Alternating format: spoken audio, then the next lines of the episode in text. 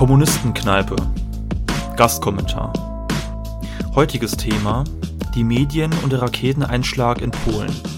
Von Daniel von Offensiv. Die mediale Berichterstattung zum kürzlichen Raketeneinschlag in Polen ist wirklich ein Lehrstück in Sachen Kriegspropaganda und Heuchelei. Was ist überhaupt passiert?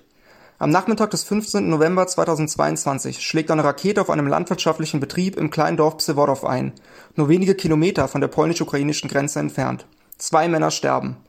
Noch am Abend haben die westlichen Mainstream-Medien den offenkundigen Übeltäter ausfindig gemacht und überbieten sich in reißerischen Schlagzeilen. In Deutschland etwa liest man Raketenterror, die Welt.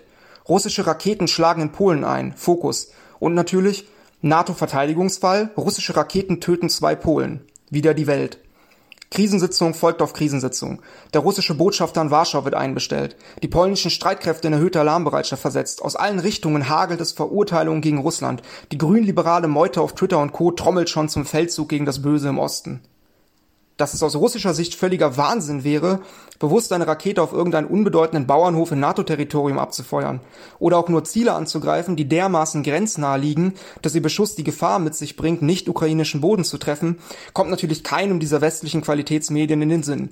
Aber gut, der Russe hat den gleichen Medien zufolge im Spätsommer auch wochenlang sein eigenes Kernkraftwerk in Saporosje beschossen, folglich ist ihm natürlich auch zuzutrauen, mal eben auf diese Art einen dritten Weltkrieg gegen den NATO-Block zu beginnen. Am nächsten Morgen dämmert es den politischen Entscheidungsträgern und Medien dann langsam. Verwirrung um Ursprung von Raketeneinschlag in Polen, Handelsblatt. Rakete doch nicht aus Russland. Biden hat Hinweise auf ukrainische Abwehrrakete, Merkur. Technische Gründe dagegen. Warum Russland die Rakete auf Polen wohl nicht abgefeuert hat, FAZ. Nun hat man ja aber zuvor stundenlang Panik verbreitet und auf den kommenden Weltkrieg für die Freiheit eingestimmt. Wie einigermaßen gesichtswahrend aus der Nummer herauskommen? Ganz einfach, nochmal in die richtige politische Erzählung einbetten. Wenn zwei polnische Männer durch eine fehlgeleitete Rakete umkommen, die aus Russland stammt, dann ist das wie gesagt russischer Raketenterror. Wenn sie aber aus der Ukraine stammt, dann ist das ein unglücklicher Unfall. So Polens Präsident Andrzej Duda am Mittag danach. Alles klar. NATO-Chef Stoltenberg schiebt nach, dass bei solchen Vorfällen im Endeffekt ohnehin immer Russland verantwortlich sei. Schließlich haben die den Krieg ja auch begonnen. Und dann ist ja offenbar völlig egal, wer konkret wen beschießt um keine Missverständnisse aufkommen zu lassen. Die russische Kriegspropaganda ist natürlich nicht weniger platt und dämlich.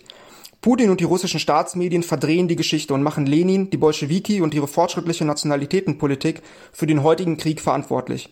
Sie nennen den chauvinistischen Eroberungskrieg Russlands eine militärische Spezialoperation, die der Entnazifizierung der Ukraine dienen würde. Der politisch-militärische Führungszirkel im Kreml spricht von Antifaschismus, aber beschmutzt das Erbe der russischen Revolution und der Sowjetunion.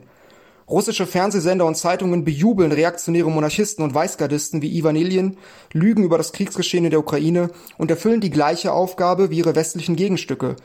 Sie sichern die Herrschaft der Bourgeoisie, der Banken- und Konzernbosse in ihrem Land ideologisch ab. Die Berichterstattung zum Raketeneinschlag in Polen ist nur das aktuellste Beispiel. Ob hier im Westen oder in Russland, die Frage bleibt gleich. Wie können sich die herrschende Bourgeoisklasse und ihre großen Medien denn bitte ernsthaft wundern, dass kaum noch irgendwer ihnen vertraut?